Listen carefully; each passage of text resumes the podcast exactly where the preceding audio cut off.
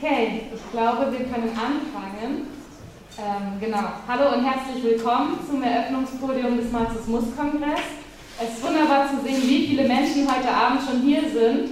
Ähm, ich bin Nathalie, ich bin aktiv im SDS, das ist der Studierendenverband der Linken in Leipzig. Und ich darf heute Abend dieses beeindruckende Podium moderieren. Und zu meiner Linken und Rechten sitzen großartige DiskutantInnen, die ich euch gleich noch einmal einzeln vorstellen möchte. Aber bevor wir dazu kommen, will ich noch mal ein paar Worte zum Thema des heutigen Abends verlieren. Warum dieser Titel Sozialismus trotz alledem? Als politische Aktivistin und revolutionäre Sozialistin kennt ihr das Gefühl vielleicht auch. Ich wache auf, ich sehe die Nachrichten, die Dramen und Eskalationen, die sich überschlagen. Und dann verspüre ich den Zorn auf die Zustände, auf das politische Versagen der herrschenden Klasse, die in ihrer Blase sitzen und diesen Planeten kaputt wirtschaften, den Krieg in der Ukraine eskalieren lassen, die all die Menschen mit ihren sozialen Existenzängsten im Regen stehen lassen. Und dann denke ich mir, wo sollen wir beginnen bei all diesen Baustellen? Wo zur Hölle setzen wir überhaupt an, damit sich etwas grundlegend verändert? Und wenn mir diese Fragen durch den Kopf schwirren, wird mir auch noch klar, trotz dieser massiven Ungleichheiten, Trotz der militärischen Eskalation, trotz der täglich sich verschlimmernden Klimakrise befindet sich die gesellschaftliche Linke, nicht nur die Partei, in einer Krise. Dabei brauchen wir doch gerade jetzt dringend sozialistische Antworten, Organisation und Gegenwehr. Wenn ich also darüber nachdenke, scheint die Hoffnung zu schwinden, dass eine ganz andere, eine sozialistische Gesellschaft und Welt überhaupt noch möglich ist. Viele meiner Genossinnen, wie ihr vielleicht auch, sind enttäuscht, resigniert oder hoffnungslos. Aber dann habe ich Rosa Luxemburgs Zauberschlüssel im Ohr. 1917 sitzt sie im Gefängnis und schreibt an ihre enge Freundin Sophie Liebknecht folgende Zeilen. Da liege ich still allein, gewickelt in diese vielfachen schwarzen Tücher der Finsternis, Langeweile, Unfreiheit des Winters. Und dabei klopft mein Herz von einer unbegreiflichen, unbekannten inneren Freude, wie wenn ich im strahlenden Sonnenschein über eine blühende Wiese gehen würde. Und ich lächle im Dunkeln dem Leben, wie wenn ich irgendein zauberhaftes Geheimnis wüsste, das alles Böse und traurige Lügen straft und in lauter Helligkeit und Glück wandelt. Und dabei suche ich selbst nach einem Grund zu dieser Freude, finde nichts und muss wieder lächeln über mich selbst. Ich glaube, das Geheimnis ist nichts anderes als das Leben selbst.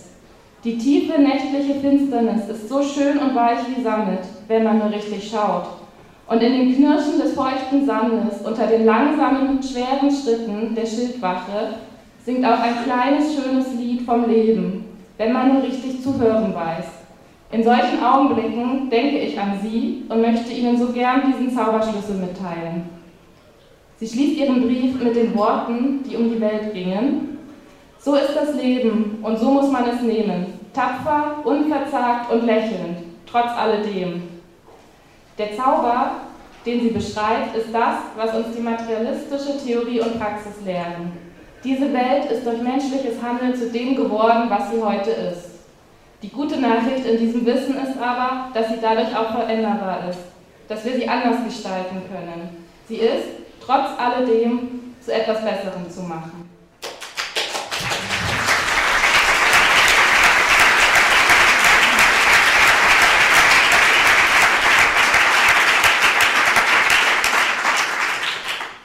Und in diesem Sinne möchte ich jetzt auch unsere Gäste mit einem großen Applaus begrüßen.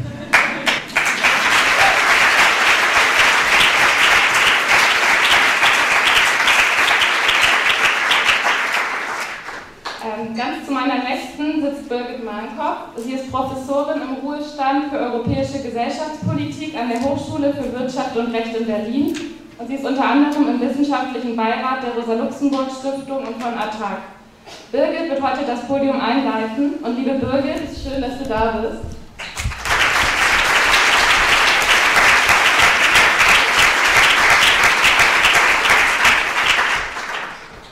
Daneben sitzt Lilian Cicerchia. Sie ist Professorin für politische Theorie an der Universität in Amsterdam und in ihrer Forschung entwickelt sie eine Theorie der Herrschaft im Kapitalismus und arbeitet an der Wiedereinführung einer Kritik der politischen Ökonomie in die kritische Theorie. Lilian wird darüber sprechen, warum wir eine Vision brauchen, wie Sozialismus heute aussehen sollte und welche Eckpfeiler sie aus philosophischer Sicht für zentral hält. Lilian, schön, dich heute hier begrüßen zu können.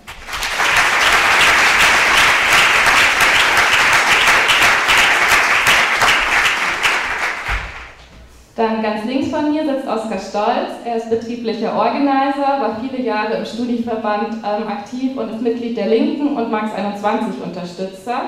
Er wird darüber sprechen, welche Schritte in Richtung einer sozialistischen Gesellschaft notwendig sind und wo in den derzeitigen Auseinandersetzungen immer wieder Lichtblicke einer sozialistischen ähm, Bewegung aufblitzen. Oskar, dieser Applaus für dich.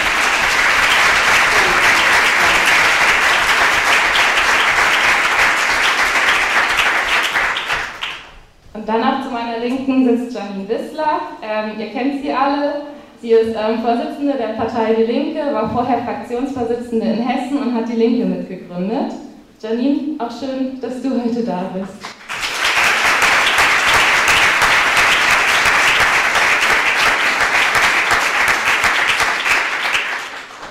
Gut, und ich würde sagen, dann können wir direkt in dieses spannende Podium starten. Und wir fangen bei Birgit an. Ähm, liebe Birgit, in welcher Situation befinden wir uns? Wie bedrohlich ist die ökologische Krise und warum bedarf es einer grundlegenden ökosozialistischen Alternative? Genau, du kannst gerne vor ins Podium gehen.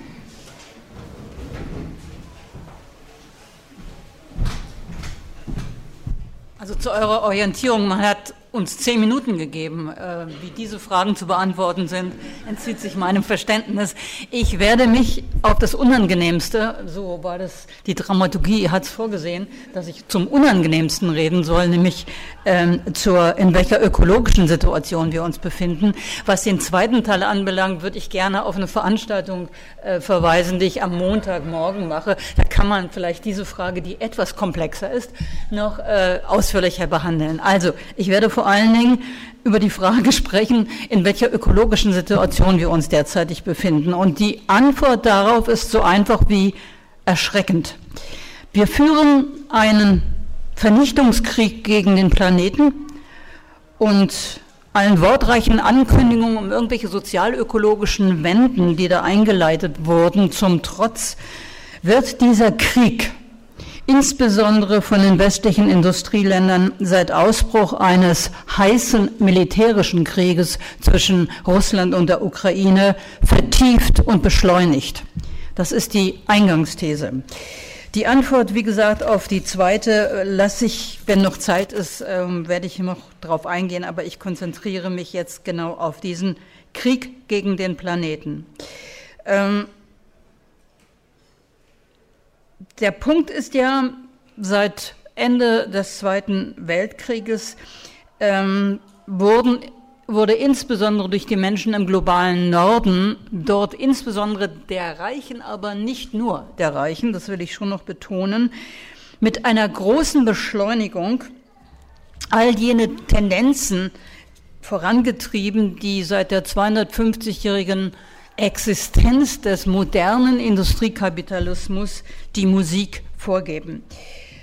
Um diesen Krieg zu beenden oder zumindest um ihn abzuschärfen, abzu, einzudämmen, hatten, hatte sich eigentlich die Staatengemeinschaft in, darauf verständigt, in einer Vielzahl von, mit einer Vielzahl von mehr oder weniger system-, also marktkonformen Instrumenten, zumindest dafür zu sorgen, eine einfache Formel, nämlich, dass die globale Durchschnittstemperatur bis zum Jahre 2030 nicht über 1,5 Grad Celsius gegenüber dem vorindustriellen Level ansteigen sollte. Nun, bereits heute steht fest, und zwar definitiv nach Aussage der Klimaforschung, dass wir in sieben bis acht Jahren keineswegs einen Peak, also äh, nach einem Peak geht's nach unten, äh, bei den CO2-Emissionen erreicht haben werden. Ganz im Gegenteil, sie werden weiter ansteigen, weil die fossilen Energieträger weiter gefördert und weiter verbrannt werden.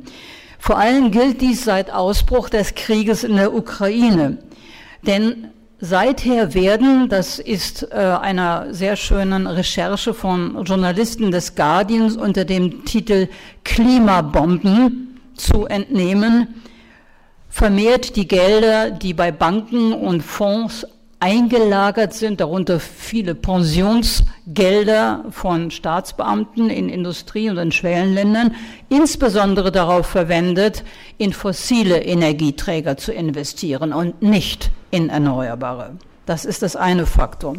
Gleichzeitig wissen wir, dass in Europa die globalen, äh, die Durchschnittstemperaturen bereits in den vergangenen fünf Jahren auf 2,2 Grad Celsius angestiegen sind und nichts, aber auch gar nichts spricht dafür, dass dieser fatale Trend hin zu einer lebensvernichtenden Heißzeit in naher Zukunft gestoppt wird. Selbst wenn die sogenannten Klimapläne, die viele Regierungen in letzter Zeit angekündigt haben, tatsächlich umgesetzt würden, was meines Erachtens mehr als nur fragwürdig ist, werden die Kinder, die in den letzten Jahren geboren wurden und diejenigen, die in den nächsten Jahren geboren werden, am Ende dieses 21. Jahrhunderts globale Durchschnittstemperaturen von um die drei Grad Celsius erleben. Das ist die Aussage der Klimaforschung. So heiß aber war es auf diesem Planeten zuletzt vor 50 Millionen Jahren. Das heißt lange bevor das wunderbare Holozän vor 12.000 Jahren begann, also diese Phase in der Erdgeschichte, die durch eine ungewöhnlich lange, stabile Kontinuität, was die Klimabedingungen anbelangt, kennzeichnet war. Äh, und das war die Phase, in der menschliche Entwicklung sein, ihre wunderbare, ja, äh, äh, äh, gloriose Zeit erlebt hat. Doch führen wir uns vor Augen, ein Anstieg der globalen Durchschnittstemperatur um drei Grad Celsius bedeutet, dass am Ende dieses Jahrhunderts, wie gesagt in 70 Jahren noch nicht einmal, ein Großteil des Planeten unbewohnbar sein wird. Denn es bedeutet, dass an bestimmten Stellen dieses Planeten bei drei Grad Durchschnitt vier bis sechs Grad Celsius herrschen werden. Und das sind Temperaturen, äh, in denen nicht, unter denen nicht mehr existiert werden kann. Weder Tiere noch Menschen können das. Nun, aber andererseits in den Tropen, in den Küstengebieten, in den Polarregionen, im Hochgebirge sind bereits heute die Grenzen der Anpassungsfähigkeit äh, von Tieren und Pflanzen ebenso wie von Menschen erreicht. Und daher steht den Menschen wie den Tieren als einzige Option die Migration noch offen.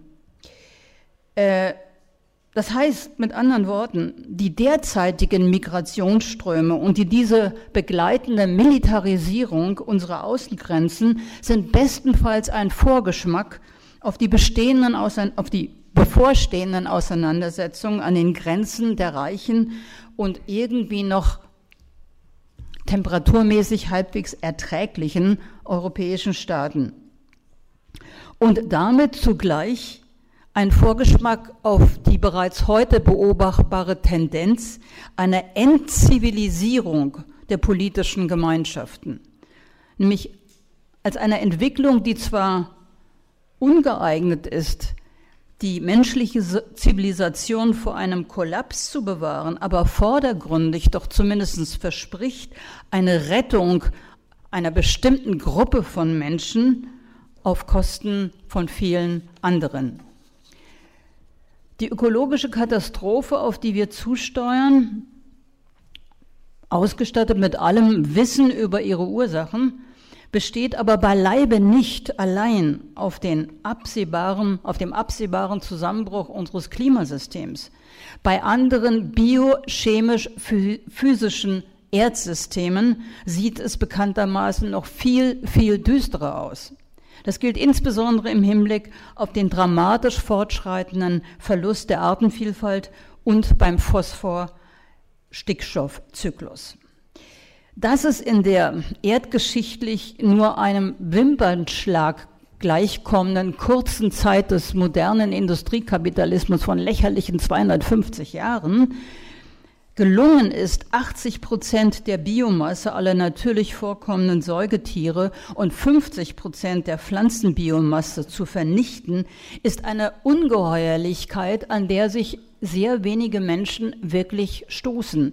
Ich nehme hier die Aktivisten der letzten Generation deutlich aus. Aber das Verständnis für diese Aktivisten ist in unserer Gesellschaft bekanntermaßen sehr gering. Der laufende Krieg gegen den Planeten führt ja nicht allein zu einer Selbstvernichtung der menschlichen Spezies, er verengt zugleich, und das muss man sich vor Augen führen, in einem dramatischen Umfang die Möglichkeiten zukünftiger Evolution in den kommenden Jahrmillionen. Das ist eine Dimension, die wir uns vor Augen führen müssen. Denn die künftige Evolution mit oder ohne den Menschen wird dann auf Basis von einer sehr viel geringeren Zahl von Arten erfolgen müssen, als es in den letzten Jahrmillionen äh, gegeben hat.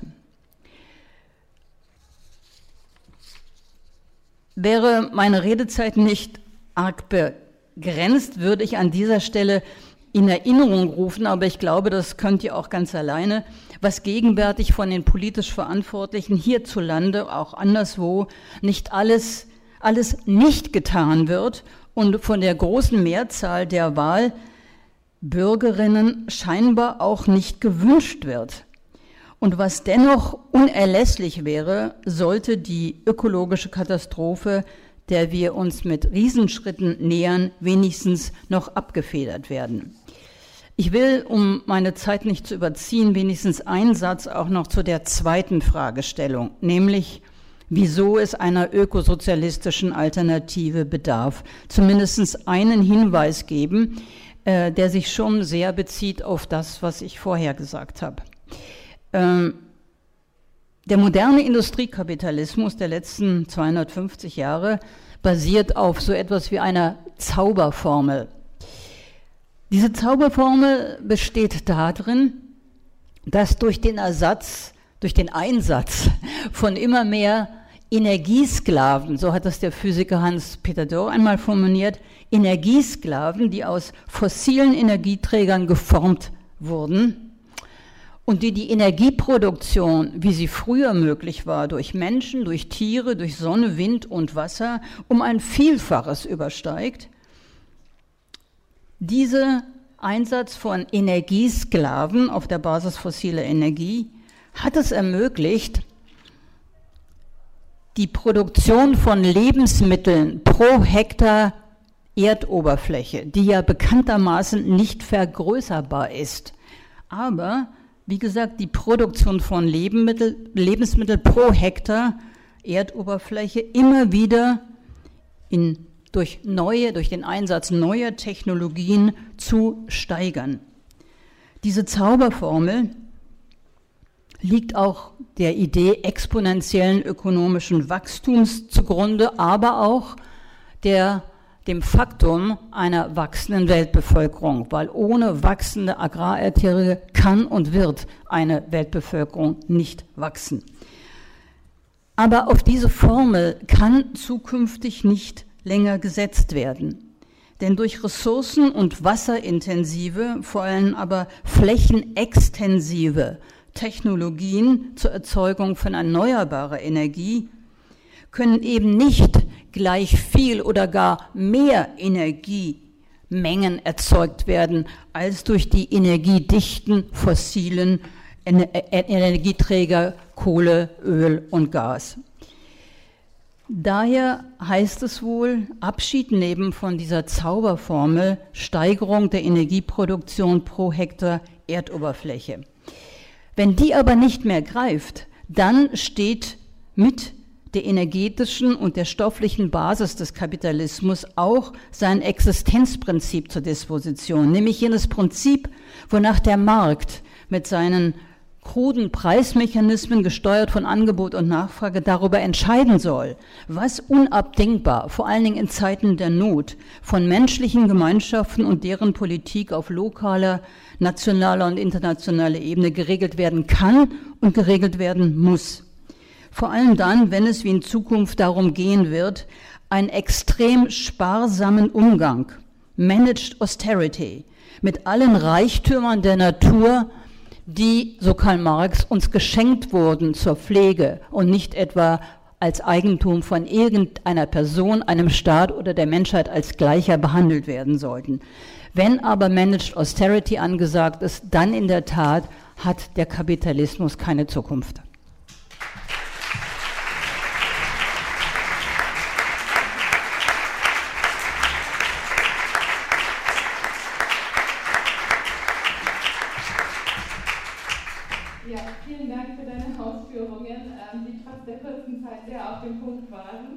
Ähm, genau. Und wir machen weiter mit Lillian. Ähm, genau. An dich die Frage, warum brauchen wir trotz alledem eine Vision dessen, was Sozialismus heute ausmachen sollte? Und welche Eckpfeiler sind aus philosophischer Sicht für dich zentral? Okay, guten Abend, Genossinnen. Ähm, danke für die Anle Anleitung. Mein Deutsch ist noch schwach, aber ich habe etwas für euch geschrieben. Okay. Meine Zeitdiagnose ist, dass die Periode von 2015 bis 2021 beendet hat. In dieser Periode hatte die Linke eine Chance, um mittelfristige Ziele zu voranbringen, weil es einen Moment der höheren Erwartungen gab. Aber danach folgt etwas, was ich nennen möchte, eine eschatologische Wende im linken Gedanken. Wir suchen für die Antworten in die Ideen, die die größte moralische Dringlichkeit zu schaffen, die aber in Wirklichkeit unsere Zeit demoralisiert. Also, wir hören zu den Bourgeois-Radikalen oder bürgerlichen Radikalen, die uns sagen, dass wir alles überall zur gleichen Zeit machen müssen, aber haben sie keine positive zukünftige Vision. Stattdessen präsentieren sie negative Bilder als die Alternativen. Die Growth, zunehmend radikalisierte Formen der Identitätspolitik, alles abschaffen, aber sagen, die Alternative wird sich in der Bewegung schon finden. Und um die Geschichte noch interessanter zu machen, lernen wir an den Universitäten, dass der Sozialismus nicht radikal genug ist dass er ein westliches imperiales Projekt ist. Ich kann weitermachen. Man muss ganz deprogrammiert man muss, man muss ganz deprogrammiert werden, um das zu sehen, was es ist. Alle wollen ein Radikaler sein, aber niemand will ein Sozialist sein. Ich hoffe, dass Sie auf dieser Konferenz etwas anderes lernen. Aber warum hat der neue Bourgeois-Radikalismus die moralische und politische Überlegenheit? Ich erkläre die theoretischen Aspekte. Zuerst haben wir zu ihm gegeben. Liberalen und Sozialisten scheinen miteinander zu einverstanden, dass Sozialismus nicht eine politische Theorie hat. Liberalen glauben wie immer, dass nur der Kapitalismus den Fakt der Diversität menschlichen Lebens respektieren, dass der Sozialismus nicht so flexibel als Kapitalismus ist, dass der Sozialismus der Missbrauch der politischen Macht nicht verhindern können. Leider sagt die Linke das gleich, aber für unterschiedliche Gründe. Wir sagen, dass Konzepte wie Gerechtigkeit ein bürgerliches Ideal, Ideal sind, Gerechtigkeit zum Beispiel kann nur den Status quo zu bestätigen. Ich werde dieses Argument wiederholen. Vielleicht ist es familiar. Okay. Es reicht nicht, einfach die bestehenden Intuitionen der Menschen der Gerechtigkeit zu übernehmen. Der Markt formt unsere Werte, Empfindungen, Empfindungen und moralische Intuitionen auf eine Art, bei der bei der eine ganze Reihe sozialer Probleme mystifiziert wird. In diesem Kontext ist es nicht glaubwürdig, sich auf bestehende Normen oder die tatsächlichen Wünsche und Präferenzen der Menschen im Verhältnis zu diesen Normen zu berufen, um sozialistische Ideale zu legitimieren. Weiter, die Idee der Gerechtigkeit legitimiert im Kapitalismus die Dominanz der Kap Kapitalisten durch das Gesetz, die Gerichte und das parlamentarisch, parlamentarische System, sich auf eine politische Struktur einzulassen, die die Unterstützung für diese Institutionen bestärkt, macht es beinahe unmöglich, ihre gesellschaftliche Basis auf grundsätzliche Art anzugreifen. Diese Position geht auf eine lange Geschichte linker Gesellschaftskritik zurück, die negativ verläuft. Mit negativ meine ich eine kritische Haltung, die Missstände diagnostiziert, aber nicht positive Vorstellungen anzubieten. Karl Marx weigerte sich bekanntlich, Rezepte für die Garküche in der Zukunft zu schreiben. Er lehnte die, die, Idee ab, dass wir versuchen sollten, im Detail zu beschreiben, wie eine zukünftige sozialistische Gesellschaft aussehen würde. Diese Einstellung sollte eine Art politischen Realismus und Raum für demokratische Auseinandersetzungen innerhalb sich entwickeln, entwickelnde revolutionäre Bewegungen schaffen, sodass wir beim Aufbau des Sozialismus selbst herausfinden, wie er aussehen wird. Leider glaube ich, dass uns diese Position jetzt schadet.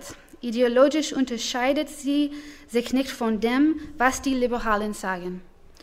Wenn wir sogar die Fähigkeit verloren haben, vorauszudenken, sehe ich nicht, sehe ich nicht, was das historische Verbot für das Entwickeln von Rezepten zur Diskussion beiträgt, außer Demoralisierung, Depolitisierung und letztlich Fatalismus. Am Ende, am Ende werden wir vielleicht nicht nur wie Liberale klingen, sondern tatsächlich Liberale werden. Soziali Sozialistinnen und Sozialisten immer versucht, nicht nur wirtschaftliche, sondern auch politische Hegemonie zu erreichen. Das bedeutet, die Mehrheit der Gesellschaft davon zu überzeugen, dass die politische Führungsrolle der Arbeiterklasse allen zugutekommt. Tut mir leid. Sogar, sogar wenn man selbst keine Arbeiterin ist, sollte man den Sozialismus wünschenswert finden. Ohne eine überzeugende Idee der Gerechtigkeit gibt es nicht viel Hoffnung, Mehrheiten für sozialistische Politik zu gewinnen. Was ist sozialistische Herrschaft? Was ist legitime öffentliche Verwaltung? Von wem, für wen und nach welchen Grundsätzen? Diesen Fragen, über die wir sofort nachdenken können und sollten. Es liegt bei uns zu zeigen, dass Leute etwas Reicheres und Wärmeres von einer Konzeption menschlicher Freiheit erwarten können, als was der Kapitalismus ihnen bietet. Ich spreche von der Beziehung zwischen der Partei und der Klasse, okay, die, die man ohne gemeinsame Normen nicht reformieren kann. Gemeinsame Normen schaffen Vertrauen zwischen die, den verschiedenen Teilen der Bewegung ich denke, diese Normen sind universell, nicht partikular. Ich, es geht um freie Zeit, Respekt, Worte, Gleichheit. Wenn es unserer Seite nicht gelingt, der Öffentlichkeit eine universelle Botschaft zu vermitteln, dann wird die Linke verlieren. Es kommt einfach drauf. Warum wird sie ohne moralischen Universalismus verlieren? weil eine sozialistische Konzeption von Gerechtigkeit den Menschen gute Gründe für ein großes existenzielles Wagnis liefern muss. Warum sollten sie alles auf die Überwindung des Kapitalismus setzen? Letztlich geht es um Freiheit. Die gesellschaftliche Mehrheit glauben können muss, dass ein solcher Übergang Anreise beseitigen würde und zum Schlechten zu verändern und uns stattdessen helfen würde, uns zu, uns zu bessern. Sie müssen sich zum Beispiel sicher sein können, dass ihnen ihre Bürgerrechte nicht genommen werden. Ideologisch gesehen ist dies mein Standpunkt. Gerechtigkeit Grundsätze ist der sozialistischen Bewegung wichtig, weil wir wollen, dass die gesellschaftliche Mehrheit den Sozialismus als politisch legitim ansieht. Im Moment sehen sie keine Alternative und es ist unsere historische Verantwortung, das zu ändern. Danke.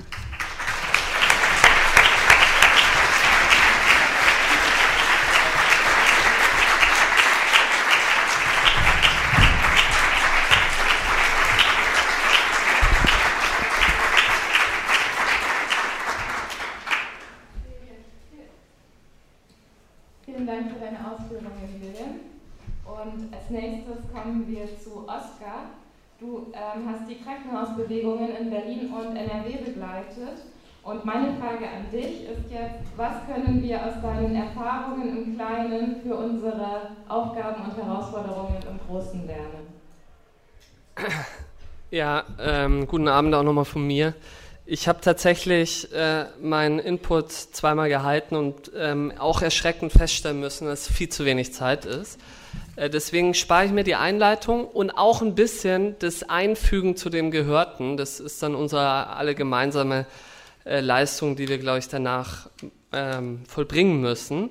Ich starte direkt mit dem, was ich sagen will. Ähm, das erste ist, mein Argument ist, worauf ich blicken will, ist das Bindeglied zwischen heute und Sozialismus. Und ähm, ich sage, die Voraussetzung für Sozialismus sind Massenbewegungen und Streiks. Oder andersrum, äh, wenn wir Sozialismus wollen, müssen wir Massenbewegungen und Streiks aufbauen. Das ist hier in den Raum wahrscheinlich breit geteilt ähm, und auch relativ ja, äh, allgemein akzeptiert, denke ich. Deswegen schreite ich direkt fort. Ähm, warum denke ich das? Das erste ist, weil es um Macht geht. Also ich mache jetzt vier Punkte. Die ersten zwei Punkte sind super, super kurz, weil ich glaube, wir teilen die überwiegend, ähm, sind aber für das runde Bild notwendig. Und dann Punkt drei und vier mache ich ein bisschen ausführlicher. Es geht letztlich um Macht. Ich mache super kurz, in den Betrieben wird Wert produziert, Profit entsteht, ähm, die, die, kollektive Verweigerung ähm, der, der Arbeit führt zu einer sehr mächtigen Position und einem großen, großen Hebel. Das zweite ist, ein Marxischer Klassiker, ähm, die Befreiung der Arbeiterin kann nur das Werk der Arbeiterin selbst sein. Das berührt den ersten Spiegelstrich. Ähm, dieser, die, die, nur die Arbeiterinnen und Arbeiter haben die Macht in ihren Händen für, für den, den Kapitalismus zu überwinden. Ja? Der Feind ist riesig. Und der zweite Punkt ist aber, ähm, weil wir dem Stellvertretertum nichts abgewinnen können. Ähm, es werden keine Anwälte, keine Regierung, keine NGOs, keine Lehrerinnen und Lehrer, keine religiösen Vertreterinnen etc., selbst wenn sie es gut meinen, die Befreiung bringen, sondern es muss, wir müssen rein in einen Prozess, in eine Bewegung, klassisch in den Klassenkampf, um darin die Welt neu und aktiv zu gestalten und uns auch dabei zu verändern. Und jetzt komme ich zu meinen zwei Hauptpunkten. Ähm, die Voraussetzungen für Sozialismus sind Massenbewegungen und Streiks, weil durch Bewegung Ohnmacht durchbrochen wird und Handlungsfähigkeit entsteht. Das ist eine zentrale Erfahrung, die ich in den letzten äh, Jahren machen konnte als Organizer. Ähm, und ich glaube, dass die nächsten zwei Punkte im Kleinen ja, Beispiele mit sich bringen, die im Großen super, super wertvoll sein können. Ich fange jetzt hier mit der Ohnmacht an. Ich glaube, äh, hier sind auch Kolleginnen aus dem Krankenhaus, habe ich schon gesehen. Ähm, wenn man, egal in ein deutsches Krankenhaus geht und du Kolleginnen fragst, äh, wie ist die Situation hier im Laden, dann sagen neun von zehn, der Laden ist im Eimer. Ähm, wenn wir so weitermachen, fährt das Ding massiv gegen die Wand. Eigentlich sind wir schon gegen die Wand gefahren, spätestens nach Covid. Und trotzdem passiert ja nichts. Oder es passiert viel zu wenig, sagen wir es so rum. Es passiert an einzelnen Orten was, aber viel, viel zu wenig. Und das hat meines Erachtens massiv damit zu tun, dass im Kapitalismus Ohnmacht extrem stabilisierend ist für das System. Was ich immer wieder anfinde, sind Sätze wie, ja, also so wie es gerade ist, wird es sicher bleiben was ich erfahren habe, ist eigentlich, wenn es sich ändert, dann wird es schlechter und nicht besser. Ich habe es eigentlich noch nie besser während gesehen. Oder ähm, ich selber bin viel zu klein. Ich, also ich kann die Probleme sicher nicht lösen. Oder die Probleme sind so riesig, so groß. Ich, also bevor ich das anpacke, lasse ich es. Investiere meine zu geringe Energie lieber irgendwo anders rein. Politik ist ein Raumschiff. Ähm, es hat nichts mit mir oder meinem Leben zu tun. Und ähm, genau, an dieser Stelle, ich wiederhole nochmal, neun von zehn Kollegen sagen, der, der Laden ist trotzdem im Eimer. Ja, das eigentliche Ziel, Patientinnen und Patienten gut versorgen zu können, ist kaum zu erfüllen und wenn auf Kosten von mir selber. Und deswegen ist dieses Element, dass Bewegungen Handlungsfähigkeit aufbauen können in ihrer Anpirschung daran, etwas sehr Radikales und von hoher zentraler und strategischer Bedeutung. Und da möchte ich eine Erfahrung aus, aus Passau mit euch teilen. Mhm. Passau, Niederbayern an der österreichischen Grenze, wirklich sehr schön da. Ähm, hier geht es um die Reinigungskräfte. Die Reinigungskräfte sind massiv betroffen von der Inflation, ähm, sind in der Entgeltgruppe 1. Der TVÖD hat Flo 15 Entgeltgruppen, glaube ich. Ähm, 15 Entgeltgruppen, ein Leben lang in der Entgeltgruppe 1. Und ähm, als ich im Herbst ankam, waren viele Kolleginnen wirklich verzweifelt. Es ist einfach, die, ihr wisst es alle, die Preise sind explodiert ähm, und die Löhne waren viel zu gering. Und wenige Monate später hat Passau den größten Streik in der Geschichte von Passau gesehen und angeführt durch die Reinigungskräfte. Ähm, ich lese mal das linke Transparent vor. Tag aus, Tag ein halten wir das Klinikum rein, schrubben die Böden, putzen Betten, Zimmer und OP. Picobello muss alles sein. Der Lohn dafür ist ziemlich klein, 12,044 Euro. Mehr soll es nicht sein. Auf dem rechten Bild seht ihr eine Kollegin, die sich selber an den Galgen gehängt hat, weil das Leben kaum mehr lebenswert ist. Ähm, und auf dem linken steht, ähm, Schild steht, äh, zu wenig Lohn und null Wertschätzung. So, jetzt ist das Entscheidende dabei, dieser Streik fiel nicht vom Himmel, sondern ähm, hat mit einer Kollegin zu tun namens Gabi. Ähm, Gabi ist Reinigungskraft. Ich durfte sie kennenlernen und unterstützen und ich habe sie eines Tages im Krankenhaus angetroffen mit ihrem Putzwagen und in der Mitte auf dem Putzwagen war ihre Mappe, die ihr auf der rechten Seite sieht, ihre Gewerkschaftsmappe. Darin alles Wichtige. Ähm, sie äh, rüstet hier gerade nach mit neuen Beitrittsformularen für die Gewerkschaft. Drunter liegt ein Plan to Win. Auf der linken Seite ist ein Notizzettel, ein Sprechzettel und für mich das Entscheidende als Organizer kann ich leider nicht ausführen, ihre Teamkarte. Ihre Teamkarte ist so groß, da sind ähm, 92 Kolleginnen drauf, 92 Reinigungskräfte. Und Gabi hat über mehrere Wochen mit jeder Person zwei bis dreimal gesprochen. Und dabei ihre Stärke und ihre Handlungsfähigkeit kollektiv aufgebaut. Am Ende sind ähm, 82 Kolleginnen in Streit getreten, 75 in der Gewerkschaft. Das ist massiv.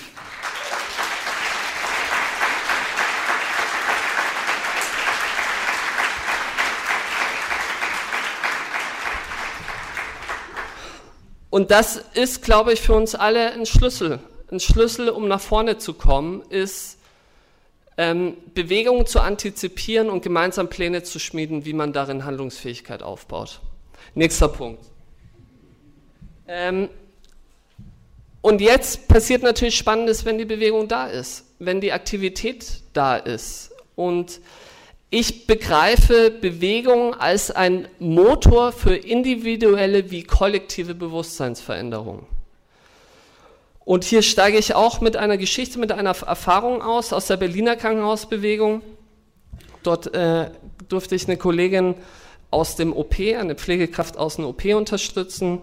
Äh, wir haben uns das erste Mal in einem, ähm, in einem privaten Arztzimmer im Klinikum getroffen eine Stunde über äh, die Gewerkschaft und die Pläne diskutiert. Die Kollegin hat sich damals nicht in der Gewerkschaft organisiert. Als guter Organizer habe ich natürlich eine Verabredung getroffen. Ähm, eine Woche später wollten wir daran äh, an der Diskussion fortsetzen. Ich wurde versetzt. Ähm, dann aber wenige Tage später ist die Kollegin in die Gewerkschaft gegangen. Ganz, also wirklich darüber nachdenkend, sehr bewusst, sehr entschieden rein und ist dann in die Bewegung, in den Prozess rein und hat über mehrere Wochen, Monate wieder ihr Team in den Streik geführt und sie selber wurde auch zur, zur also ist in die Streikleitung etc. pp. Warum erzähle ich das? Klingt so ähnlich wie davor, weil es noch weiterging. Sie hat mir mehrere Monate nach dem Streik eine, eine interessante Geschichte erzählt, nämlich dass sie mit ihrem Mann, der im gleichen Klinikum Arzt ist, deswegen auch das Treffen im Arztzimmer, ähm, dass die ganze Auseinandersetzung war vor der Bundestagswahl, haben sie einen Waffenstillstand zur Wahl ähm, verabredet. Sie reden nicht über die Wahl. Und ähm, dann ein paar Tage nach der Wahl platzt es beim Zähneputzen raus und sie haben sich beide, und wen hast du gewählt? Ähm, und der, Ärz, der Arzt hat ständekonform äh, konform, konform, äh, die FDP gewählt ähm, und die Kollegin hat erstmalig die Linke gewählt. Und das ist natürlich schon an sich, äh, aber ich finde es auch sehr inspirierend, ähm, weil ich glaube, da steckt viel mehr drin und ich finde, ähm, was ich, also was mir geholfen hat, damit einen Umgang zu finden und auch eine Lust, diese Momente zu lernen und in unserem Sinne auch ja, aufzubauen etc. pp. ist ein, ein Gedanke von Antonio, Antonio Gramsci. Ihr kennt ihn wahrscheinlich, italienischer Revolutionär aus Anfang des 20. Jahrhunderts. Und er hat ähm, erörtert, dass er das Bewusstsein in zwei Kategorien denkt, nämlich ein sogenanntes implizites Bewusstsein und ein explizites Bewusstsein. Das implizite Bewusstsein ist das, was in unserer Handlung, in unserem Wirken, in unserer Tätigkeit drinsteckt. Und ein explizites Bewusstsein, was wir denken und was wir aussprechen. Und ähm, das ist im Kapitalismus, sind wir natürlich, ist unsere alltägliche Praxis umgeben und strukturiert durch Konkurrenz, Ausbeutung, Entfremdung, ähm, Unterdrückung ähm, etc. pp. Isolation statt Solidarität.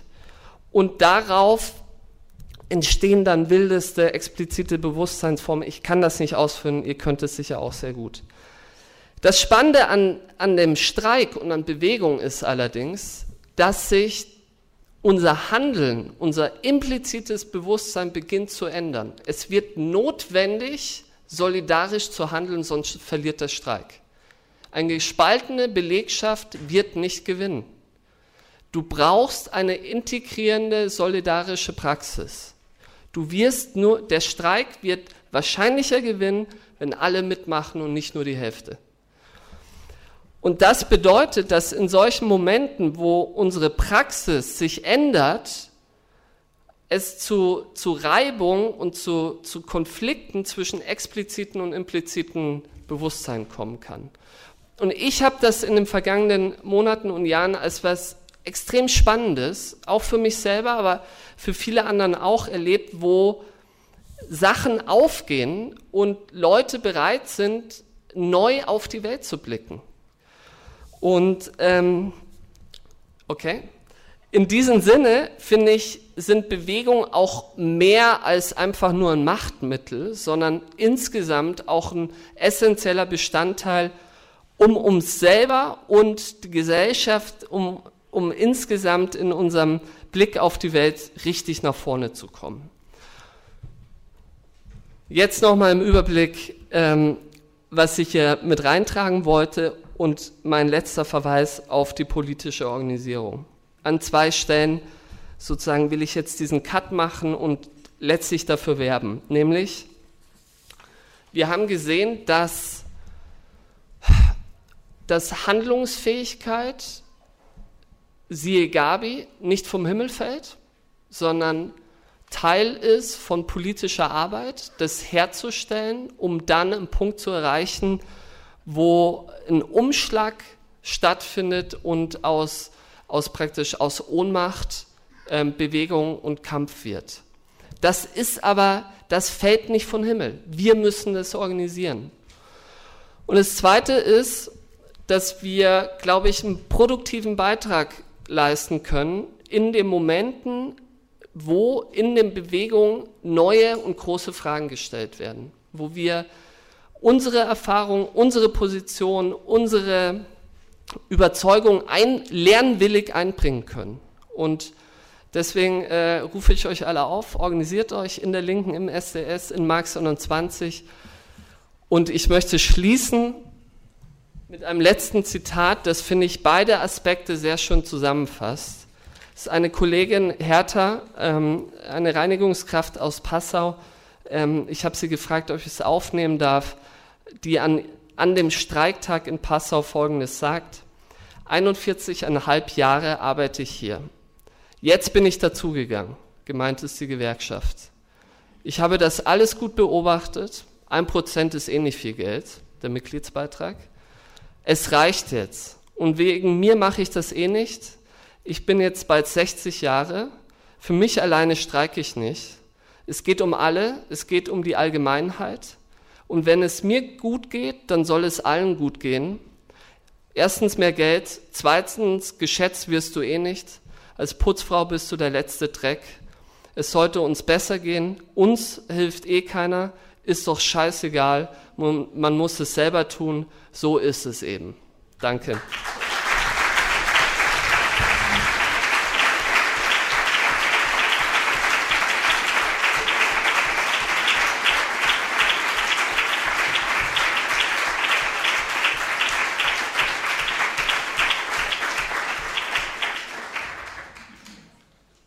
Vielen Dank, Oskar, für die Einblicke in deine Erfahrungen und deine politischen Schlussfolgerungen. Dann genau, kommen wir als viertes zu dir, Janine. Und die Frage an dich ist, warum müssen wir trotz alledem für Sozialismus kämpfen und welche Rolle kann oder muss die Linke dabei spielen?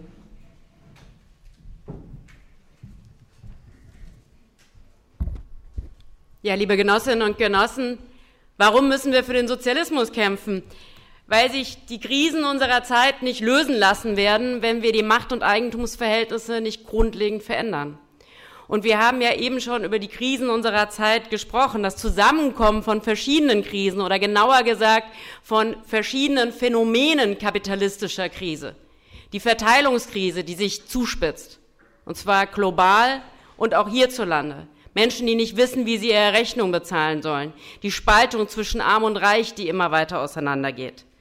Eine sich verschärfende Klimakrise, die das Leben und die Lebensgrundlagen von so vielen Menschen gefährden, die schwerste soziale Verwerfung, Birgit hat es gesagt, nach sich ziehen wird, Hunger, Konflikte, Fluchtbewegung. Und deshalb will ich auch deutlich sagen, ich habe keine Angst vor der Radikalisierung der Klimabewegung. Ich habe Angst vor immer radikaleren Folgen des Klimawandels, wenn wir das da kurze Zeitfenster, das wir haben, nicht nutzen, um konsequent Klimaschutz umzusetzen. Und deshalb ist auch das Entscheidende, dass wir uns Und deshalb finde ich es absolut entscheidend, dass die Linke und dass wir alle uns dieser Kriminalisierung von Klimaaktivistinnen konsequent entgegenstellen. Hausdurchsuchung, kriminelle Vereinigung, Entrechtung von Menschen. Endlich sollen die zur Rechenschaft gezogen werden, die tagtäglich unsere natürlichen Lebensgrundlagen zerstören und nicht die, die sich dagegen friedlich auf die Straße setzen.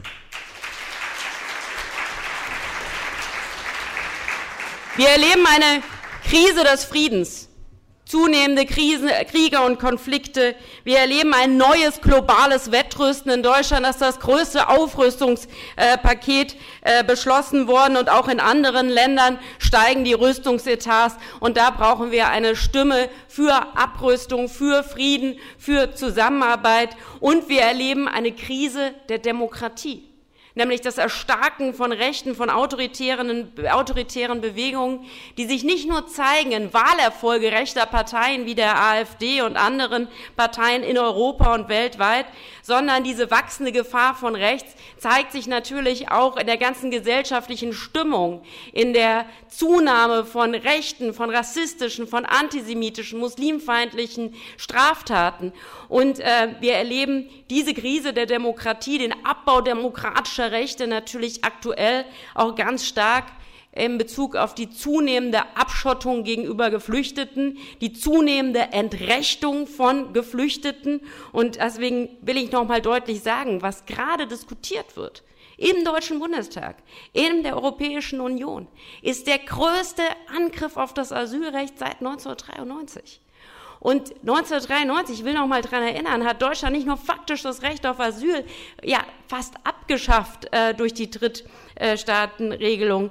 Es wurden Menschen nicht nur entrechtet, sondern 1993 hat sich in dieser Debatte eine Stimmung aufgebaut, die in Brandanschlägen gemündet ist, wie in Solingen, wo am Montag der 30. Jahrestag dieses furchtbaren Brandanschlags sind. Also genau solche Debatten schaffen den Nährboden für rechte Gewalt. Und deshalb ist ein zentraler Punkt für mich auch, dass die Linke sagt, Hände weg vom Asylrecht, Solidarität ist unteilbar, Solidarität mit Geflüchteten statt Entrechtung und Menschen im Mittelmeer ertrinken zu lassen.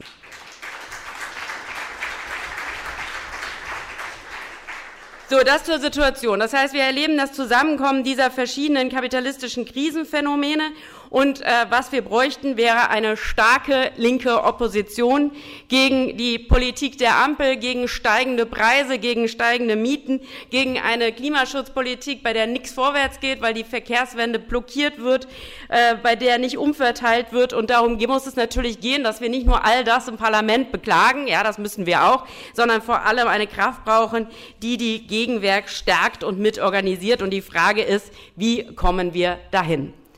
Und äh, Sozialismus trotz alledem, Nathalie hat Rosa Luxemburg zitiert und ich finde, gerade in Zeiten wie diesen ist es ja immer ganz sinnvoll, sich mal zurückzubesinnen, in welcher Tradition wir stehen.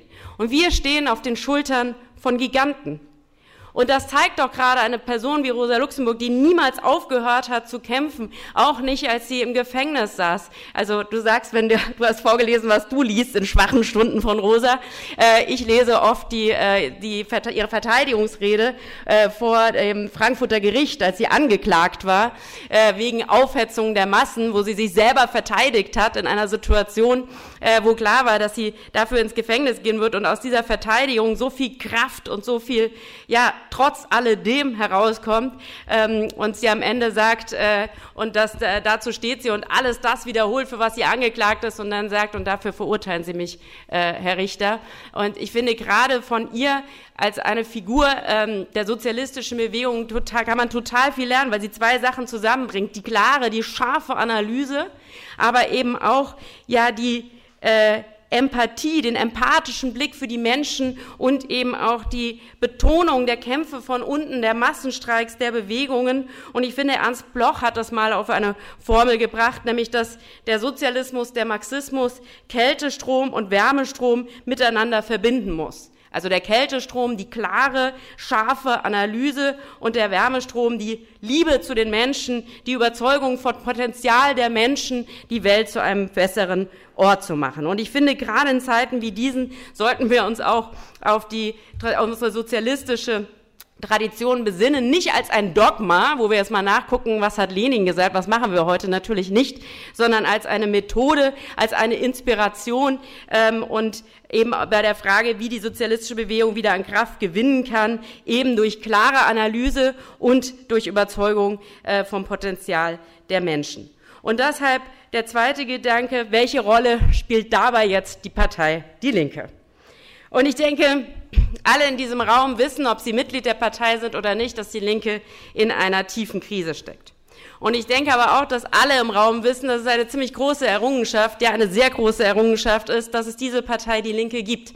Dass es eine Kraft gibt links von SPD und Grünen und ähm, dass es sich lohnt, um diese Partei zu kämpfen. Und ich bin heute auch hier, um euch zu sagen, dass die Linke nur dann eine Chance hat, wenn wir sie gemeinsam wieder aufbauen wenn wir den Defetismus, die Selbstbeschäftigung abschütteln, wenn wir den ganzen Spaltungsgeplänkel eine klare Absage erteilen und aus der Partei das machen, was sie sein soll, nämlich eine sozialistische, eine aktivistische Partei, die in Kämpfe eingreift, die einen klaren Gegnerbezug hat und die daran mitarbeitet, gesellschaftliche Kräfteverhältnisse zu verändern, damit wir Gesellschaft zum Besseren verändern können.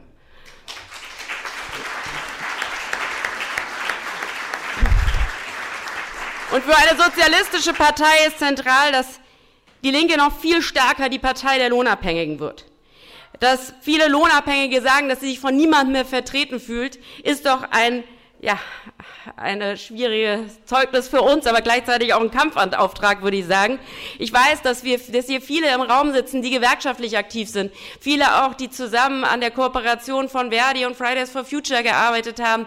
Viele, die im Bereich der Pflege aktiv sind. Oskar hat eben ein bisschen was erzählt. Und ich finde, das sind doch die zentralen Kämpfe, in die die Linke eine Rolle spielen müssen. Eben indem wir weil wir erleben ja gerade, viele sagen, wir haben sowas wie ein Comeback der Arbeiterinnenbewegung, ja, wenn man sich die Streiks in diesem Jahr anschaut, im öffentlichen Dienst, in der Pflege, äh, bei der Bahn oder eben auch äh, jetzt im Einzelhandel oder wie ich sage, wie ich sagen würde, einer der eindrucksvollsten Streiks, die ich in letzter Zeit erlebt habe. Ich weiß nicht, ihr habt ihr vielleicht mitbekommen, war der Streik äh, der Lkw-Fahrer an einer Raststätte äh, in, in Südhessen an der A5 in Gräfenhausen, wo äh, ja, Dutzende Lkw-Fahrer aus Georgien und Usbekistan, die in ihr Lohn vorenthalten wurde, die sich vorher nicht kannten, die sie noch nie gesehen hatten, sich organisiert haben, um auf einer Raststätte in Gräfenhausen über fünf Wochen hinweg, ja, mit LKWs mitten, also sie haben, ich war dort gewesen, ich hatte die Besuch gehabt, die haben dann so einen LKW, haben so eine Küche eingerichtet und dann hatten sie ja noch Ware in den LKWs und da die LKWs, wo die Ware war, haben sie ganz nach innen gestellt,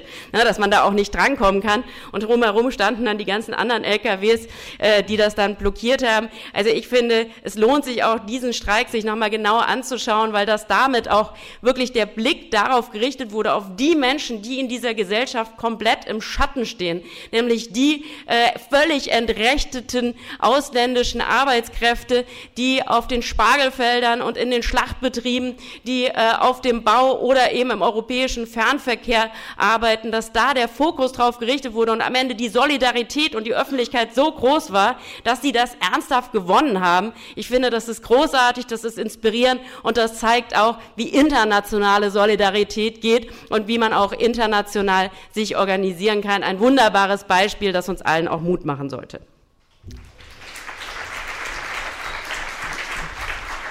Also die Linke als Partei der Lohnabhängigen, die Partei äh, der die, die Arbeitskämpfe und äh, und ich finde, es ist, geht geht nicht nur darum, sich irgendwie positiv darauf zu beziehen, sondern eben wirklich zu schauen, wie können wir uns in den Dienst stellen, wie können wir das mitorganisieren. Und gleichzeitig muss sie die Partei sein, die die klügsten und grundlegendsten Antworten auf die Klimakrise gibt. Und äh, das halte ich für absolut zentral. Die Linke darf niemals rüberkommen als ein Bewahrer, als irgendwie jemand, der eine Partei, die festhalten will an äh, überholten Technologien, sondern ganz im Gegenteil. Wir müssen doch deutlich machen, dass wir den klimaneutralen Umbau der Gesellschaft verbinden wollen mit einem grundlegenden sozialen und demokratischen Umbau. Dass äh, Klimaneutralität auch nicht zu erreichen ist, wenn wir es nicht schaffen, die wirklich die äh, Demokratie, die Mitbestimmung in den Betrieben, ja, die Wirtschaftsdemokratie auszubauen, äh, Eigentumsverhältnisse zu verändern, große Konzerne zu zerschlagen, aber auch Debatten zu führen, wie wie kann denn das gute Leben für alle aussehen, nämlich durch eine radikale Arbeitszeitverkürzung, vier Tage Woche Woche. Wie können wir alle ein äh, besseres Leben haben, weil wir alle nicht arbeiten, um zu leben, nee, umgekehrt, wir nicht alle nicht leben, um zu arbeiten, ja, äh, sondern äh, sich die Arbeitswelt den Bedürfnissen der Menschen anpassen muss. Und deshalb sehe ich gerade auch in dieser Debatte eine Chance, wenn wir sie nutzen und deutlich machen, wir sind die Partei, die natürlich erkennt, wie dramatisch die Zuspitzung des Klimaschutzes ist. Und es ist natürlich keine Nebenfrage, sondern es ist die zentrale, es ist die zentrale soziale Frage unserer Zeit, weil eben Milliarden Menschen potenziell ihre Heimat verlieren werden, die Landstriche, in denen sie leben, nicht mehr bewohnbar sein können. Und deshalb finde ich, dass natürlich eine sozialistische Partei auf der Höhe der Zeit natürlich äh, dieses Thema ganz nach vorne stellen muss. Und das ist ja auch nicht neu für die sozialistische Bewegung. Man kann ja schon bei Marx und vor allem bei Friedrich Engels nachlesen, dass Kapitalismus nicht nur auf der Ausbeutung von Menschen, sondern auch der Lebensgrundlagen, der Ressourcen, der Böden. Und deshalb finde ich, Klimaschutzpolitik, Umweltschutzpolitik ist grundlegende Aufgabe einer sozialistischen Partei. Wir müssen natürlich die Stimme des Friedens sein in Zeiten von Aufrüstung. Ich will das jetzt nicht äh, weiter ausführen. Und ich denke, dass einen zentralen Punkt, einen Punkt will ich noch machen, nämlich, dass die Linke den Kampf von, gegen Ausbeutung und Unterdrückung miteinander verbinden muss. Die sozialistische Bewegung, deswegen, also mich ärgert das oft, wenn sowas ja, wenn, wenn Kämpfe als Identitätspolitik abgetan werden, wo es doch eigentlich um Menschenrechte geht. Und äh, die sozialistische Bewegung hat immer für das Frauenwahlrecht gekämpft, für das Recht auf Schwangerschaftsabbruch und gegen den Paragraph 175, weil es eben nicht um Identitätspolitik geht, es geht um Menschenrechte. Und wenn wir in der internationalen singen, erkämpft das Menschenrecht, dann heißt das doch, dass wir auch nur dann gemeinsam erfolgreich kämpfen können, wenn wir die Spaltungslinien, wenn wir die überwinden und äh, deutlich machen, dass wir die Kämpfe nur dann führen können, um gesellschaftliche Kräfteverhältnisse äh, zu verändern, wenn wir eben diese Spaltungslinie nicht zulassen. Und deswegen finde ich das einen ganz zentralen Punkt, dass die Linke immer an der Seite derer stehen muss, die entrechtet sind, die unterdrückt sind, die aufgrund ihrer Herkunft, ihrer sexuellen Orientierung, ihres Glaubens äh, die Unterdrückung erfahren und die Linke immer deutlich machen muss, wir stehen an eurer Seite, es ist nicht ein Nebenproblem, es ist ein zentrales Problem, wenn wir Spaltungs- und Unterdrückungsverhältnisse verändern wollen.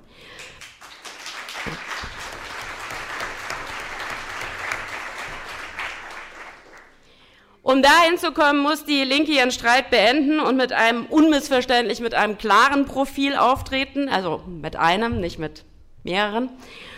Und äh, ich habe das skizziert für die Lohnabhängigen, für und nicht nur für, sondern auch mit an ihrer Seite. Kein Rumgeeier an der Klimafrage, klar die Stimme des Friedens an der Seite von allen stehen, die gegen Unterdrückung, die für Gleichberechtigung kämpfen. Und sie muss raus auf die Straßen, in die Bezirke. Sie muss auch praktisch beweisen, dass sie einen Unterschied macht.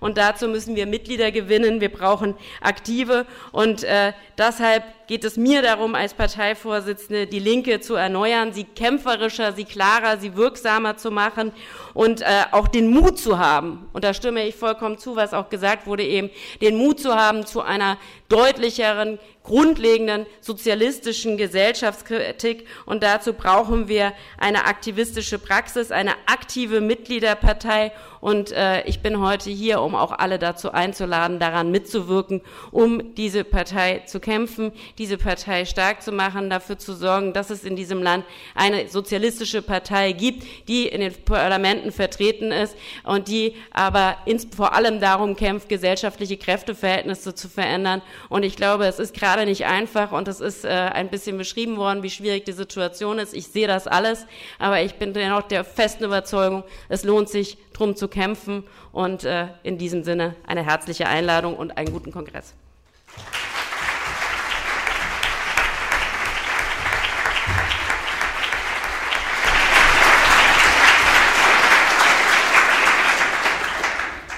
Ja, vielen Dank für die spannenden Beiträge aus dem Publikum und es tut mir leid, dass ich jetzt nicht alle dran nehmen konnte, aber es kamen noch ein paar Meldungen dazu. Genau, ich würde gleich das Wort nochmal an unsere Referent, äh, Referentinnen hier vorne geben. Davor ganz kurz ein paar ähm, organisatorische Hinweise und zwar gab es ein paar Programmänderungen. Ähm, die Veranstaltung morgen früh um 10 Ökonomischer Riese, aber politischer Zwerg, der deutsche Imperialismus heute, wird auf 17 Uhr verschoben und findet dann im Seminarraum 6 statt. Die Veranstaltung Philosophy and Revolution, What is the Dialectic am Samstag, also morgen um 15 Uhr, muss ausfallen. Und stattdessen findet in dem Zeitslot ähm, Was ist Faschismus im Seminarraum 5 statt, das ursprünglich Montag stattfinden sollte. Und die Veranstaltung Partei und Klasse, was ist und wie entsteht Klassenbewusstsein, wird, auf Samstag, äh, wird von Samstag 15 Uhr auf Sonntag 17 Uhr verschoben. Die Änderungen ähm, werden auch alle nochmal im Info-Channel geteilt. Also falls ihr da noch nicht drin seid, solltet ihr auf jeden Fall noch reinkommen, damit ihr immer up-to-date seid. Ähm, genau, so viel kurz Orga-Hinweise und dann würde ich das Wort einfach in der gleichen Reihenfolge wie eben nochmal an die Referierenden hier vorne geben Wollt ihr noch mal ins Pult oder können wir das Mikro? Ist so lieber? Ja, genau, dann wollte ich das einfach nochmal nehmen. Geht vielleicht schneller, dann müsst ihr nicht alle hin und her. Ähm, ich würde euch auch immer nach zwei Minuten ein Zeichen geben. Vielleicht könnt ihr versuchen, drei, vier Minuten. Der erste äh, Redner hat mich ja direkt angesprochen und ich war ihm richtig dankbar. Äh, weil er hat da nämlich ein Thema benannt, äh, das mich immer schon genervt hat. Die Linke hat ihr Verhältnis zu neuen Technologien seit Lenins Zeiten leider nicht revidiert. Äh, Lenin hat ja bekanntermaßen die, so also die Sowjetmacht, also die Sowjetmacht plus Elektrizität bezeichnet. Das ungetrübte Verhältnis der Linken zu neuen Technologien und ihrer Begeisterung darüber geht mir seit Jahr und Tag auf die Nerven. Äh, der Punkt ist, ich spreche immer vom modernen Industriekapitalismus und damit ist auch gemeint, dass wir eine andere Form für industrielle Prozesse brauchen. Und damit ist eine Verbindung zu dem Thema, das jetzt ganz viele Redner angesprochen haben, geschaffen. Es geht nämlich vor allen Dingen darum, nicht um Arbeitsplätze, sondern es geht um die Arbeit von morgen. Und eines ist klar, wenn wir in irgendeiner Weise reagieren wollen auf die ökologische Katastrophe. Arbeit ist genügend da, sehr viel Arbeit. Aber das wird weniger die computergesteuerte sein, sondern es wird verdammt viel Handarbeit sein.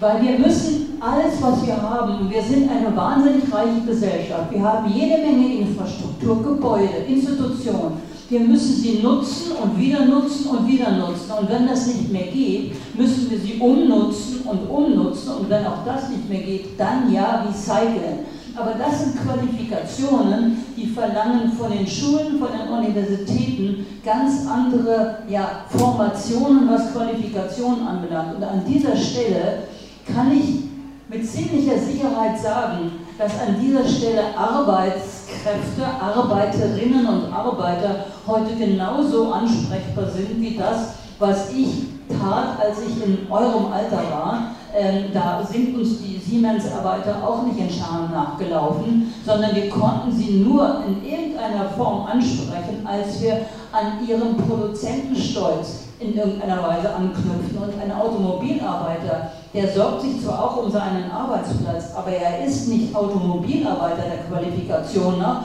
sondern er ist Mechaniker, Elektroniker oder sonst was. Und das sind Qualifikationen, die für verdammt viele andere Zwecke einsetzbar sind. Und ich denke, an dieser Stelle macht die Linke seit Jahr und Tag einen schweren Fehler, indem sie wirklich immer nur den, der, der, der nächsten Digitalisierungshype nachrennt, statt das wirklich zu thematisieren, worum es geht, nämlich welche Qualifikationen werden eigentlich zukünftig gebraucht. Und da ergeben sich ganz andere Bündnisse, allerdings auch andere Anforderungen und Qualifikationsprofile von jungen Menschen.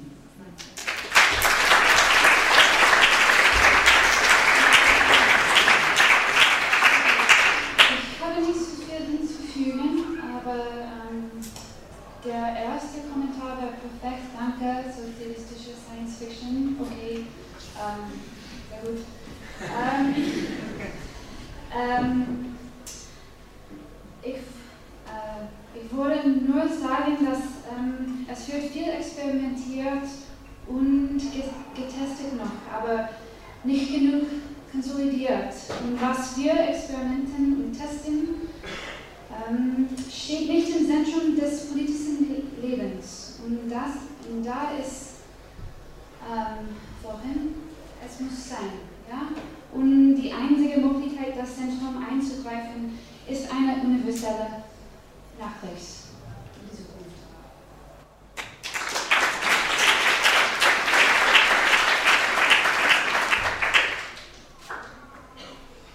Ich gehe mal auf, den, auf die Frage, was Schlüsselprojekt fürs nächste Jahr ähm, und äh, berühre dann vielleicht noch ein, zwei andere Punkte. Ich glaube tatsächlich, ich stelle mir selber eine Uhr. Ähm, ich glaube, wir, wir müssen uns politisch organisieren, aber ich wäre auch dafür, dass wir uns in Gewerkschaften zusammenschließen. Äh, wenn ich selber auf mich schaue, habe ich jahrelang ähm, Politik gemacht und hatte eigentlich nicht wirklich einen Plan von Gewerkschaften.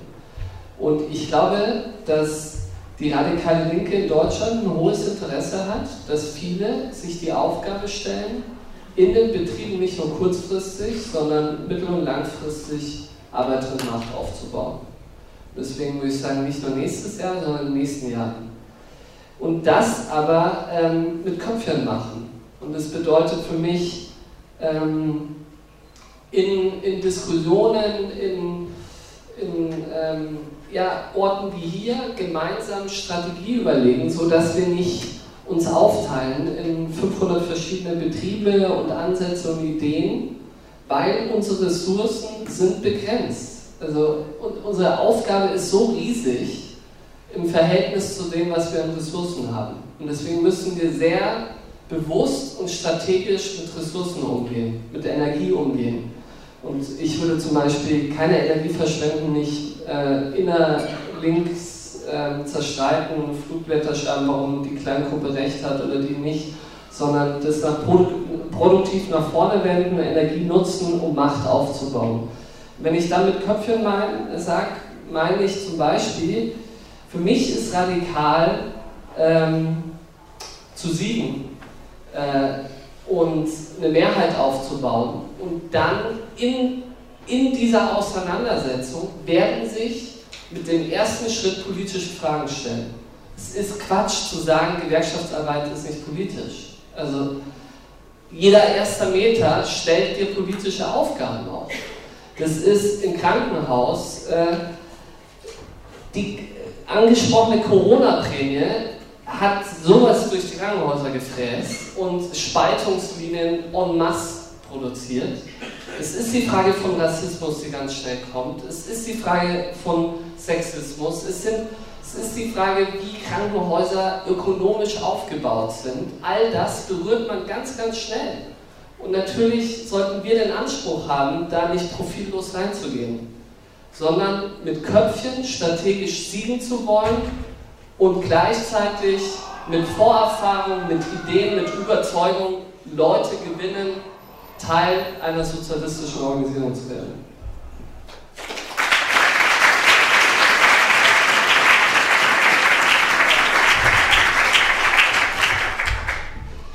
Ja, ich will auch noch mal was sagen zu den äh, Schlüsselprojekten und den konkreten Kampagnen und mobilisierenden Elementen. Nochmal, weil ich auch gefragt worden bin, was das für die Partei ist. Also was wir ja aktuell vorbereiten oder auch schon begonnen haben, ist äh, die Umverteilungskampagne und äh, ich halte das tatsächlich für ziemlich zentral, weil ich meine, die deutsche Wirtschaft ist jetzt in die Rezession gerutscht. Wir haben äh, Steuereinnahmen, die zurückgehen und äh, wenn es keine Form von Umverteilung gibt und äh, die Bundesregierung an der Schuldenbremse festhält, was sie tut, dann werden sich die Verteilungskämpfe nochmal ganz enorm zuspitzen. Und ähm, ich, wenn, auch was eben gesagt wurde, ich halte das für absolut zentral, dass wir nicht zulassen, dass diese Verteilungskämpfe quasi in der Klasse geführt werden. Das haben wir wirklich, wenn das, wenn das Teile des sehr was zum Bürgergeld gesagt wurde und dieser furchtbaren Kampagne im letzten Jahr.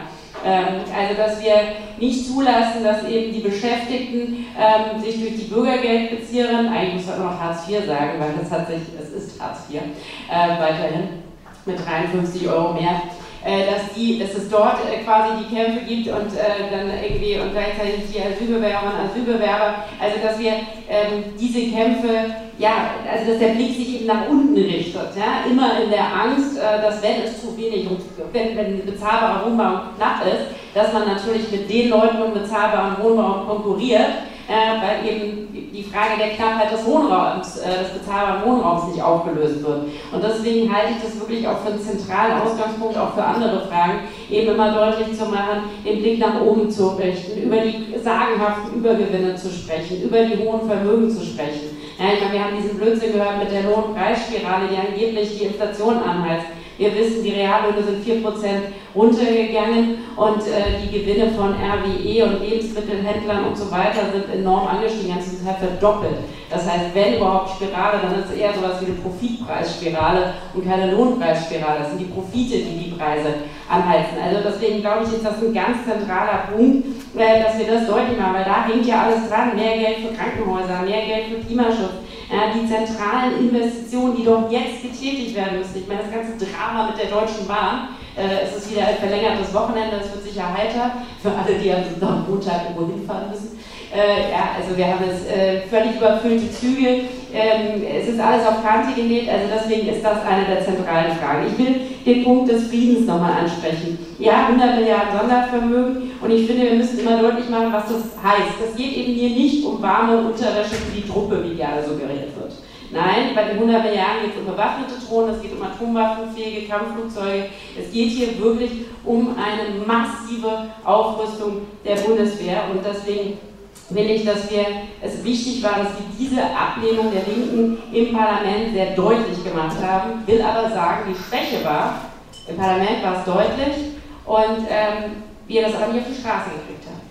Wir haben es nicht geschafft, große Demonstrationen gegen die Aufrüstungspolitik hinzukriegen. Es gab riesige Friedensdemonstrationen nach dem 24.2., aber da sind Genossinnen und Genossen von uns teilweise ausgebucht worden, wenn sie sich gegen Waffenlieferungen ausgesprochen haben. Das hat natürlich auch eine Verunsicherung bedeutet. Ja, und es gab natürlich auch die eine oder andere Differenz in der Friedensbewegung. Bei, bei der Frage, also bei der Frage, glaube ich, keine Waffenlieferung, keine Aufrüstung war man sich einig, aber in der Einschätzung dieses imperialistischen Angriffskriegs, das Russland da führt, und ich finde, einen imperialistischen Angriffskrieg muss man immer einen imperialistischen Angriffskrieg nennen und ihn klar verurteilen, völlig egal, wer ihn führt, äh, ohne die geopolitischen Punkte auszuklammern, aber ich finde, man muss es so deutlich benennen. Aber das ist natürlich auch eine Schwäche der Friedensbewegung. Wenn ich einen Satz noch sagen also es sind drei Sätze, äh, nur weil das jetzt noch angesprochen wurde, die unterschiedlichen Interessen, die Industriebeschäftigten und äh, die Klimabewegung, geht das zusammen. Ich bin ja viel in Betrieben unterwegs und mir erzählen auch Beschäftigte, dass es aus den Belegschaften heraus total viele Ideen gibt, wie man klimafreundlicher produzieren kann. Ja, also wie man irgendwie Gelenkwellen äh, leichter machen kann und wie man Produktion umstellen kann. Und das scheitert immer daran, dass natürlich die Unternehmer die Investitionen äh, scheuen. Weil wenn du lange, lange, lange also nachhaltig und langfristig äh, Arbeitsplätze sichern willst, woran die Beschäftigten Interesse haben, dann musst du investieren. Viele Unternehmer sagen, ich hole jetzt noch das letzte raus aus dem Verbrennermotor und dann ist halt der Standort weg. Und deshalb finde ich wirklich diesen Punkt so zentral, Demokratisierung, Mitspracherecht der Belegschaften, sozialer Umbau und eben die Frage der Arbeitszeitverkürzung. Weil natürlich ist Konversion möglich, wir brauchen Industrie. Wenn wir die Energiewende, die Verkehrswende hinbekommen wollen, Konversion ist möglich, habe jetzt gelesen, dass Rheinmetall jetzt in die Wärmepumpe-Mark einsteigen will. Das heißt, nur eine Frage der Zeit, bis die FDP hier Widerstand aufgibt. Ist ja am Aufsichtsrat von Rheinmetall ziemlich prominent. Äh, also ich will nur sagen, natürlich ist es möglich, äh, Industriearbeit äh, nachhaltig, ähm, also nachhaltige Produkte herzustellen. Die Menschen, die heute Verbrenner äh, herstellen, die werden die nächsten 20 Jahre keine Verbrenner herstellen. Das wissen die auch. Natürlich wissen die das. Ähm, und äh, die Frage ist, nicht äh, bauen sie weiter Verbrenner, sondern sind ihre Arbeitsplätze ähm, eben dauerhaft gesichert. Und dafür brauchen wir staatliche Eingriffe und Eingriffe der öffentlichen Hand, vollkommen klar. Äh, dafür brauchen wir Transformationsfonds, dafür brauchen wir klar kein, kein Geld ohne Schutz der Arbeitsplätze, kein Geld ohne öffentliche Beteiligung. All das müssen wir machen und natürlich auch den technologischen Fortschritt so zu nutzen, dass er allen zugutekommt. Das heißt, wenn wir in kürzerer Zeit das gleiche produzieren können, im Kapitalismus schmeißt man die Hälfte raus und der Rest arbeitet genauso viel wie vorher. Wir würden natürlich sagen, dann lass uns halt die Arbeitszeit für alle reduzieren, damit äh, technischer Fortschritt auch allen zugutekommt. Und ich finde, in die Richtung sollten wir auch bei der Frage der industriellen Transformation argumentieren.